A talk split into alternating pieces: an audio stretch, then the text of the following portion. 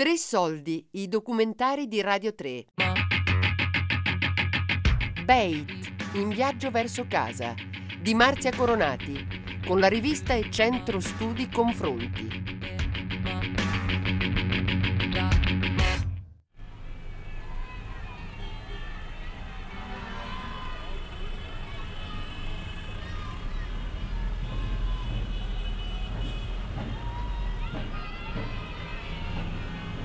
24 novembre 2019, Tripoli, Libano, ore 10. Sono al centro della città. Le strade da settimane sono invase da uomini, donne e bambini che protestano contro la corruzione del governo, l'assenza totale di un welfare, la disoccupazione, le diseguaglianze sociali ormai insostenibili. Le dimissioni del premier Saad Hariri, chieste a gran voce dalla folla e ottenute il 30 ottobre 2019, a novembre non sembrano aver risolto alcun problema. L'assenza di un governo, anzi, ha peggiorato la situazione già critica. La luce elettrica salta sempre più spesso e per periodi più lunghi. Molte scuole sono chiuse, il traffico e lo smog, già elevatissimi in una nazione in cui non esistono mezzi di trasporto pubblici di nessun tipo, sono arrivati a un livello critico. A Tripoli ho appuntamento con Alcani. Ad accompagnarmi c'è Silvia, una delle operatrici di Mediterranean Hope, il programma che organizza i corridoi umanitari in Libano. Sarà lei a fare da interprete tra me e la ragazza. Marzia, nice to meet you. Alcani vive in un altro quartiere, ma ci siamo incontrati di fronte alla casa di alcuni suoi amici, perché la sua zona, ci spiega, non è raccomandabile.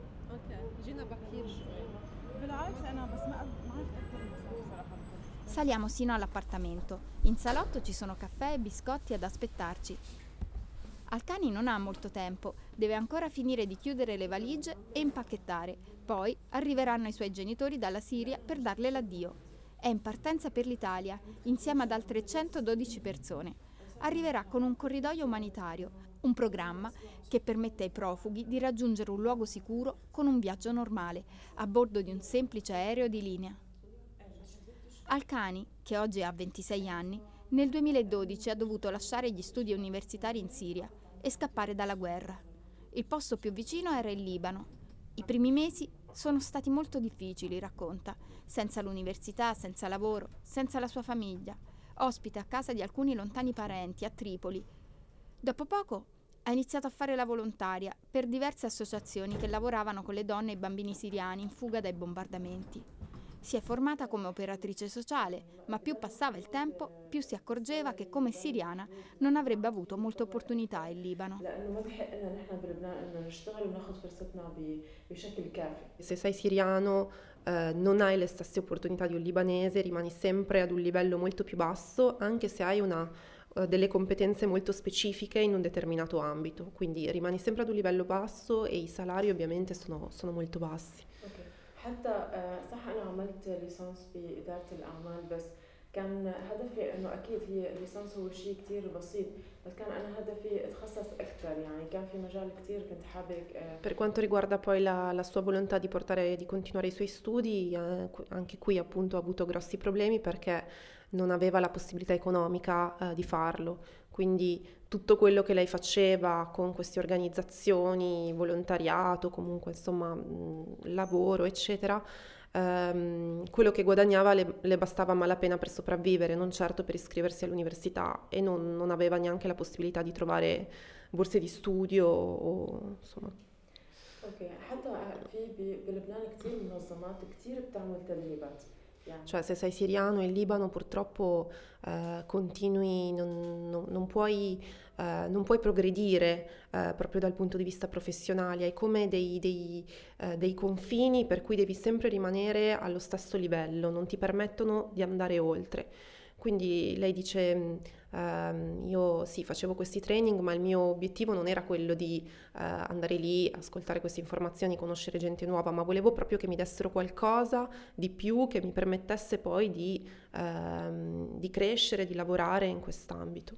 Ma Alcani non si è fatta scoraggiare e ha continuato a formarsi sino a riuscire ad avere alcuni contratti di lavoro. A quel punto però la sua situazione personale cominciava a traballare.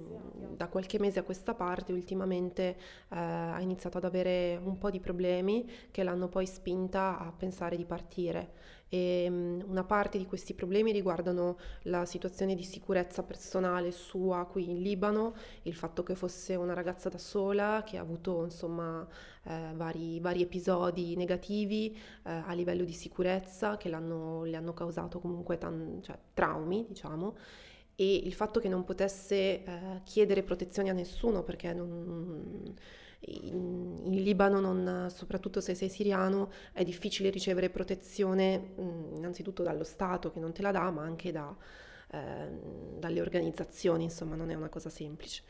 E dall'altra parte il fatto che fosse una ragazza, cioè che fosse da sola senza la sua famiglia, quindi e, e non poter tornare nel, nel, suo villaggio a causa appunto dei problemi che, che, che ci sono. Quindi il fatto di essere da sola senza, senza madre, senza padre حدا من جمعيه آه كنت عم يعني انا عم بحكي مشاكلي عم ب... si è confidata con una persona che lavorava con lei eh, ha parlato di tutto quello che stava vivendo qui in Libano, dei suoi problemi, delle sue paure, traumi, eccetera. E questa persona che appunto conosceva il programma dei corridoi umanitari le ha proposto di provare ad applicare per, uh, per partire. Quindi lei, questo è successo nel febbraio del 2019 e nel, giugno del 2019 ha iniziato a fare questo, queste interviste, questi colloqui con appunto i corridoi umanitari. Così oggi Alcani sta preparando le sue valigie. Destinazione Padova. La caratteristica dei corridoi umanitari, infatti, è di organizzare percorsi mirati in base ai bisogni, le esigenze, le aspettative e i sogni di ogni singola persona.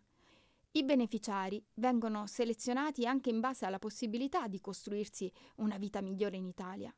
Alcani è una di loro potrà proseguire la sua formazione all'Università di Padova. Il suo primo obiettivo per quando verrà in Italia è quello di imparare la lingua italiana perché vorrebbe diventare traduttrice arabo-italiano. Quindi dice non so quanto tempo ci vorrà affinché possa studiare questa lingua, ma questo è il mio primissimo obiettivo. Mm, dice che quello che le piacerebbe anche fare, che qui non ha avuto la possibilità di fare, è quello di coltivare degli hobby proprio artistici, perché qui tutto quello che ha a che fare con l'arte corsi, eccetera, sono, sono a pagamento e sono molto cari. E a lei questo ambito artistico piace molto perché ehm, siccome è una persona che pensa tanto, ha bisogno di fare qualcosa con le mani, di realizzare lavoretti, insomma cose di tipo artistico. E, e quindi appunto se, se, partirà per l'Italia vorrebbe, vorrebbe farlo. Se partirà per l'Italia, dice Alcani, Nonostante tutto sia in regola e ormai manchino solo due giorni alla partenza, infatti Alcani ancora non si capacita di quello che le sta per accadere. Le sembra tutto un sogno. Avere la possibilità a 26 anni di proseguire la propria formazione e carriera professionale interrotta dalla guerra è ancora un privilegio per pochissimi. Ora Alcani ci deve salutare. Sta per incontrare i suoi genitori, venuti dalla Siria per salutarla, prima di un viaggio di sola andata. Loro sono in Siria ma, ma, vengono a trovarla oggi, quindi spenderà appunto questo tempo con loro e dice loro sono molto contenti da una parte perché sanno che questa è un'opportunità importante, però allo stesso tempo sono molto tristi e piangono perché sanno che non mi rivedranno. È vero che eh, in, insomma, negli ultimi anni siamo stati distanti perché io ero qui in Libano e loro erano lì, però c'era sempre la possibilità di vederci, ogni due o tre mesi venivano a trovarmi e, e ora non lo potranno più fare.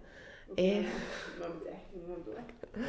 مثل ما بدك e poi boh, sta preparando لا انه فيني احكي بس انه كيف شو بس انه خلص انا بلشت طب الشنط يمكن معي زياده بالوزن ما بعرف ha già mh, iniziato a preparare tutte le valigie forse peseranno più di quanto dovrebbero pesare non lo so جاهزه خايفه انه اخذ كل شيء ما بدي اخلي شيء هون هدول كلهم اللي بدي اخذ معي كل شيء vorrebbe, vorrebbe portarsi tutto dietro non vuole lasciare niente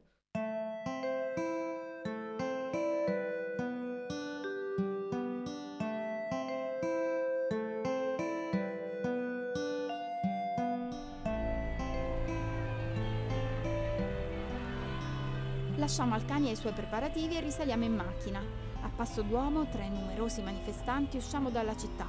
Destinazione Tel Abbas, un piccolo paese libanese ai confini con la Siria.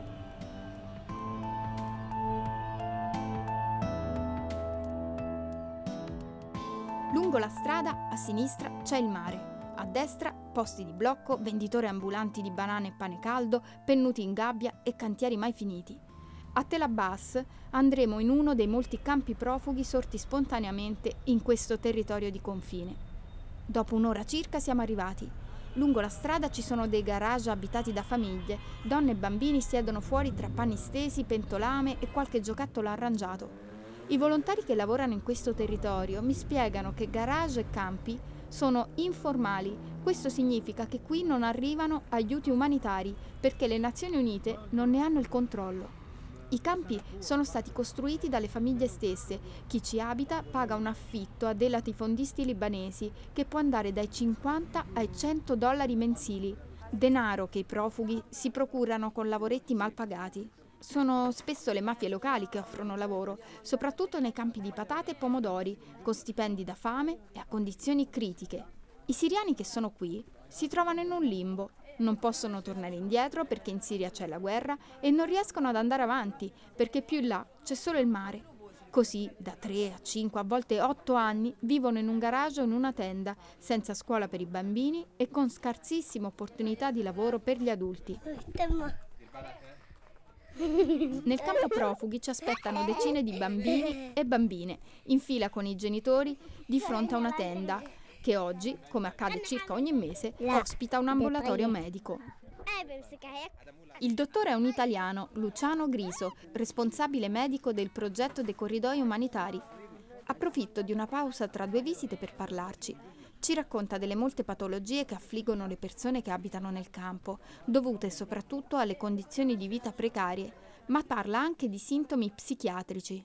Eh, negli ultimi tempi abbiamo riscontrato un notevole aumento di patologie psichiatriche legate alle condizioni di vita eh, dei rifugiati siriani in Libano, senza lavoro, senza sicurezze, senza casa eh, senza speranze per il futuro. C'è gente che vive qua da 5, 6, 7 anni e non vede alcuna luce per, eh, nella, nella propria vita legata al proprio futuro.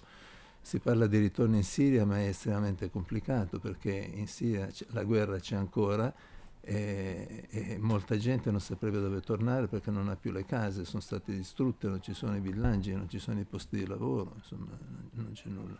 Quindi tutto questo eh, crea delle eh, condizioni eh, psicologiche e psicofisiche veramente pesanti.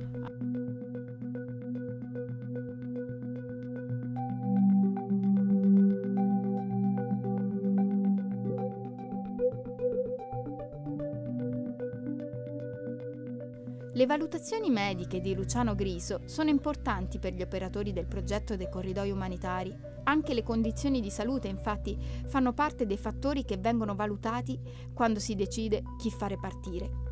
Oltre alla continua ricerca volta a incrociare i desideri e le aspettative delle persone con la reale possibilità di accoglienza in Italia. Lasciamo la tenda che oggi ospita l'ambulatorio medico e ci spostiamo di pochi metri, sino alla tenda di Suad. Lei, sua mamma e i suoi due figli si stanno preparando a partire. Andranno nelle Marche.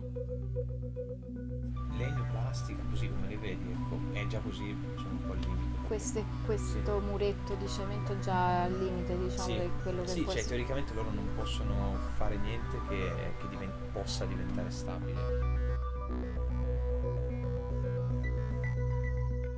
Beit, in viaggio verso casa, di Marzia Coronati, con la rivista e centro studi Confronti. Tre Soldi è un programma a cura di Fabiana Carobolante, Daria Corrias, Giulia Nucci. Tutte le puntate sul sito di Radio 3 e sull'app RaiPlay Radio.